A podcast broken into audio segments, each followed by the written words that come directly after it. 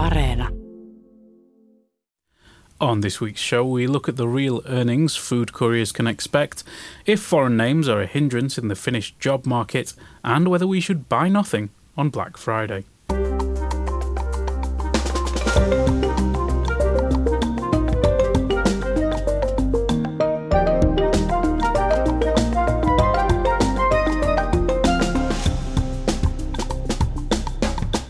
Hello and welcome to All Points North, the podcast that's not changing its name.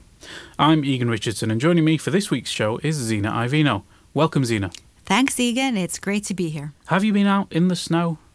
Well, there's not much of it in Helsinki, but it did bring a little bit of light into our lives earlier this week. It, it did, and I, I am only a few kilometres north of you, but we did seem to get a bit more. Um, I even saw some, some sledging in my local park on Monday, although the kids did look a little bit muddy after a, a few runs. But it has been much, much colder up north, right? Minus 32 degrees in Utsjoki. They have a real taste of winter there. They do, they do, and hopefully we'll all get a bit of that in the coming weeks and months because it does brighten things up when things get cold and frosty. Um, but besides the snow, what stories have you been following this week? Well, COVID is once again in the headlines. Here in Helsinki, there is now a strong remote working recommendation along with mask recommendations as hospitals are struggling with the numbers of COVID patients they're having to treat. This does seem to be the next wave of COVID, with children and those who have not been vaccinated bearing the brunt of it.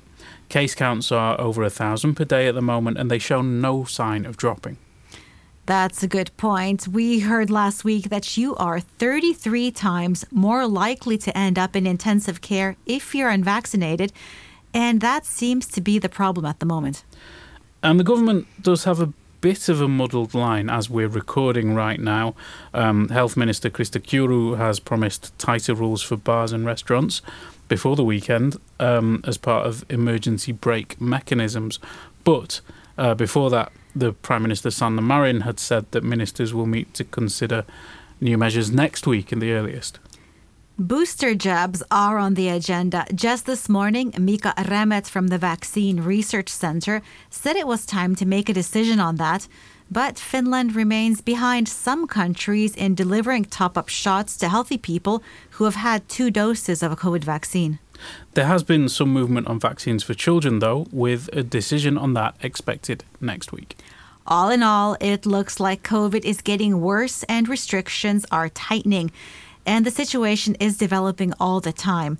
We will, of course, keep you up to date on our blog at yle.fi slash COVID blog, and all the data on case counts and hospitalizations is at yle.fi slash COVID stats.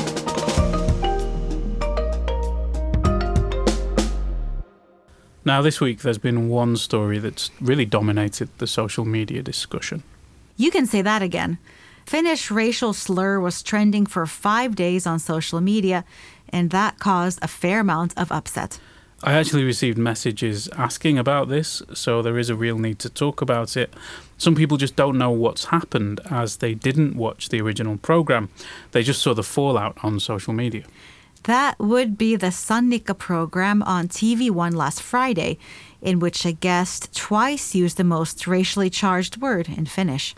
Now, this program was framed as an interrogation of so called woke activism and cancel culture.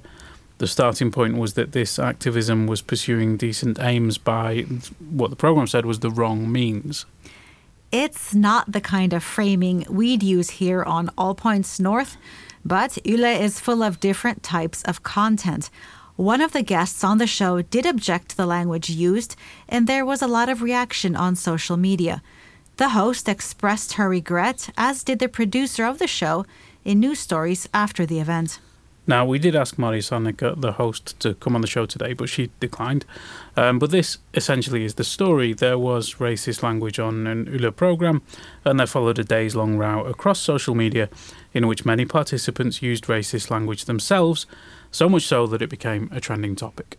This is not what you'd call an optimal outcome. This discussion of anti racist activism is likely to continue in the coming days and weeks, so do let us know what you think. It's certainly been a topic of discussion within Yle and on my social media feeds, so we'd welcome your views too. Uh, just let us know what you think via WhatsApp on plus 358 44 421 0909. We've had some feedback recently about our coverage of food delivery firm Wolt. I guess you mean the episode about the, the 7 billion euro Finnish miracle, it says here. Finnish miracle uh, after DoorDash bought the company. That's the one. But we've also talked about Wolt in terms of the platform economy and more broadly how app based on demand companies like Wolt are rewriting the relationship between workers and companies. Right. Uh, Wolt's business model treats couriers as independent contractors, not salaried employees. This means that the people delivering food have flexible working hours, but they do not get employee benefits like sick pay or occupational health care. As gig workers, they have to buy their own pension insurance and cover their own transportation costs, like vehicle maintenance and petrol. We reported that Wolt is now battling out the employee versus contract worker fight in court after a state agency ruled that Wolt couriers should be considered employees of the company and not entrepreneurs. Now, after this episode aired a few weeks ago, people who said they were Wolt couriers wrote to tell us how much they loved their relationship with the company. They said that transitioning to a traditional employee setup would earn them less money. So, to run the numbers, I talked to Aisha Manai of SME Lobby Suomen Yrittäjät about what tax and other obligations private contractors like gig workers have. I asked her how much 2,000 euros in sales nets a sole trader. But from an income of 2,000 euros, approximately 500 euros would actually go off to YEL insurance. There are lots of different calculators that you can use online to go and check for yourself. But please do remember that YEL is mandatory, so you have to pay the, the social security expenses as an entrepreneur. And I think many entrepreneurs might not be aware or might only be paying the minimum. And of course, you are allowed to only pay the minimum.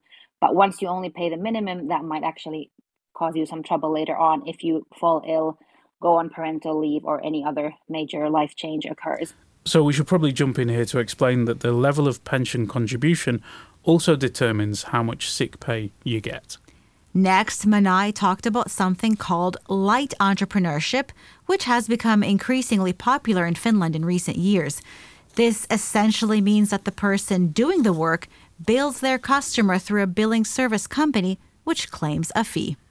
Just in general, light entrepreneurship has become very popular these days. And it's actually, I mean, it's a very good and flexible way to kind of test out a business idea or to do a hustle on the side. This light entrepreneurship is actually a very good form for that. But please do remember that if you are working as a light entrepreneur, which is technically actually not even a valid term, but it's basically a form of self employment, if you are working as a light entrepreneur, please do remember that after I think about 8,000 euros, after you've made about 8,000 euros, you actually have to start paying YEL insurance. So you are already legally seen as an entrepreneur. And then you end up paying fees for these different companies that actually help help you uh, do the billing. But you might want to weigh your options at that point that if you have been working as a light entrepreneur for several years perhaps you you should consider maybe just starting up your own company because you still have the same responsibilities. You have to pay the YEL insurance. There are certain uh, write-offs that you can't do as a light entrepreneur and uh, you end up paying for your own sick leave and parental leave and holiday time anyway. So I think it would be a, a good time to kind of weigh your options at that point. I also asked Manai to elaborate on what happens when sole traders forget to make their contributions, including sales tax or VAT. Well, verottaja never forgets, so obviously the taxes will will come knocking on your door. So there is no way that you can uh, slither out of this. It's going to come. So the unfortunate thing is that if you've been billing and forgetting to actually pay pay your VAT after 15,000 euros, pay your VAT, and you haven't been paying your social insurance uh, payments, then what might happen is that the income that you get is actually taken away from you because that's those are the costs that you were supposed to cover your insurances and other payments with. So that's why it's very very important once you become an entrepreneur or a light entrepreneur, please do your due diligence. It's a very a good way to work and earn an income, but you have to know the facts before you get into it. And that was Aisha Manai of Suomen Yrittäjät. We also ran the numbers on one of these calculators online for a light entrepreneurship service. Um, the calculation gave us a take home pay of around 1400 euros, even after deducting around 200 euros in travel costs. But this depends on paying everything when it needs to be paid. And if you exceed 15,000 euros in sales in a year, you need to pay VAT on the whole amount, whether you invoiced for it or not. That's right. But before we move on, we should mention that Suomen Yrittäjät provides free advice to Wolt couriers looking for information about their tax and other obligations. You can find more information on their website, yrittäjät.fi.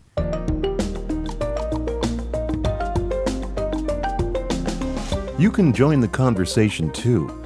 Let us know what you think on Facebook, Twitter, and Instagram. You can also leave a voice note or text on WhatsApp. Our number is plus 358 44 421 0909. Another Labour related story that captured our audience's attention this week was about people with foreign names legally changing them to sound more Finnish. Now, that story featured a Russian job applicant who quickly landed a job after taking a Finnish surname. This article also explored the experiences of a Polish woman who changed her last name to make life easier. These stories, of course, echoed the findings of several studies showing foreign candidates can face discriminatory hiring practices. Research has shown that it takes a man with a Somali background six times more applications to get an interview than a white Finnish woman. A flood of comments came through on Facebook in response to this article. Most talked about perceived discrimination in the job search process. Many told us to tell them something they don't know. So, feedback taken. Um, Michael Turlow, however, did chime in to say issues have to be in the public eye for years and years for action to happen. He said it was awesome that this was making headlines. Carol Mamet came out in favor of anonymous hiring, which scrubs certain personal information from CVs and application forms. Other commenters pointed out that immigrants to the US, for example, have anglicized their names for years. One user called Roope Virtanen said, quote, I strongly believe change will only happen when the government intervenes to introduce positive discrimination. Now, he also brought up the idea of financial incentives for firms to hire newcomers. Several people also talked about another story we covered this week about the employment minister urging an attitude change towards hiring foreigners and older workers. She noted that Finnish language requirements were often not really necessary. What do you think? Should Finland have hiring quotas for foreigners? Get in touch with us via WhatsApp at plus 358 44 421 0909. I think it's time for a roundup. Sure is. President Sauli Niinistö said he was aiming to bring the 50th anniversary meeting of the Organization for Security and Cooperation in Europe to Helsinki. He repeatedly invoked the so called Spirit of Helsinki on a trip to Berlin this week and confirmed Finland's bid to bring the organization back to where it all started in 1975. Finland's International Gender Equality Prize was presented to a Turkish NGO in a ceremony in Tampere on Monday. The organization We Will Stop Femicide took the 300,000 euro award. As we just heard, Monday and Tuesday saw Finland get a dusting of the white stuff, with temperatures plunging and a taste of winter for all but the most southerly coastal communities. You can watch a video of the first few flakes on our website at yle.fi/news. Finnish earlight firm Valkee has filed for bankruptcy. The company's most famous product was a set of earbuds that shine bright LED lights into the wearer's ears, purportedly to relieve seasonal affective disorder related depression. British paper The Mirror visited a fur farm in Finland, describing it as hellish. The Arctic foxes had damaged feet from their wire cages, were massively obese, and suffered from several diseases. In housing news, there are more than twice as many apartments available for rent in Helsinki now than there were before the COVID pandemic. With tourism yet to rebound, Airbnb and other short term landlords have switched from short to long term letting. The Finnish Landlord Association says there are some 1,000 more properties on the market in Helsinki now than before the coronavirus crisis. The International Monetary Fund has commended Finland for what the organisation calls a quick and decisive response to the COVID crisis. Finland saw one of the mildest economic recessions in Europe in 2020, according to the IMF. Plans to build a 180 million euro road tunnel in Helsinki's Sörnäinen area are moving forward. The tunnel aims to move cars below ground in the district but was fiercely opposed by the Greens, the leftists, and even the SDP councillor, who also serves as transport minister, Timo Harakka. And finally, polar night has begun in northernmost Finland, where the sun will not reappear until mid January. So, Egan, you mentioned you have an exciting new device in your life. Will you tell us more? Well, as you know, I got myself a fancy new television, and I'm still trying to work out all the sophisticated things it can do. So, yes, it is an exciting time in the Richardson household. Did you really need it? I mean, I know there are Black Friday deals here, but surely buying new stuff all the time isn't really sustainable. Well, in my defense, this television was 10 years old, and that does seem to be a lifetime in television technology, given the upgrade I'm currently experiencing. And I've spent a lot on repairing it over the years. I've spent more than it would have cost to get a new one. So I did feel like it was about time. And the marketing did help at this time of year. Black Friday seems to come earlier every year now. The marketing has filled my inbox, and I'm sure the same's true for our audience. It, it was a big factor, I can't deny it. Um, and I did actually ask for tips on Twitter earlier this month, and people had lots of advice. People were actually invested in my decision. Uh, someone even sent me a spreadsheet, which was very, very useful in evaluating different features. Um, but in the end, I got a TV that was slightly cheaper than normal, and I'm fairly happy with it. But I did get to thinking about these consumer issues and realised that Black Friday is also Buy Nothing Day. That's when you're supposed to buy nothing at all, all day. So, what about the rest of the year? Well, Riku Eskelinen from the Finnish Nature League, which promotes the day, says that it's not just about the day itself.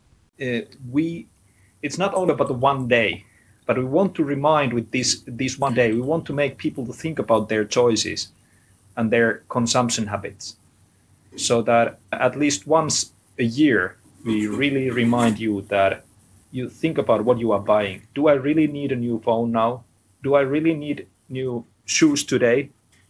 Could i maybe wait for another half a year before i buy a new computer? It's uh, more like a concept what makes people to think about their consumption habits. And of course, there's lots more you can do besides shopping this weekend, as I found out when I asked Riku for consumerism alternatives. Oh, uh, you could spend time with the people close to you. You can donate them a hug, maybe a good dinner together. You can cook. You can go for a walk. You can give a phone call to someone you have, have not talked for a long time. There are also other things, non-material things, what you can give to your to people who are important to you. So, Egan, will you be hugging people this weekend? Well, as you know, I'm I'm always hugging people constantly. So, so yes, uh, I'll be I'll be hugging people. But then I've already got my new telly, so I can I can watch something afterwards. What else do you need? Nothing at all.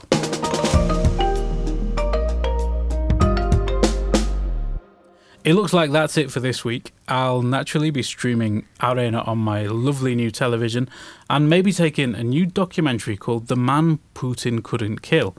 Apparently, standing for office across the border is bad for your health. Have you got any special plans for the weekend, Zena? You know what they say every Friday is Black Friday in Finland, especially in November. Well, I'm actually hoping to visit the Christmas fair down by Helsinki Market Square. The city is also turning on its Christmas lights on Saturday afternoon, so there should be some bright spots this weekend. We'd like to thank our sound engineer Anders Johansson and, of course, you, our audience, for listening to and supporting the show. Don't forget to like, subscribe, and leave a nice review, and to check out our website at yle.fi slash news. Bye. Bye.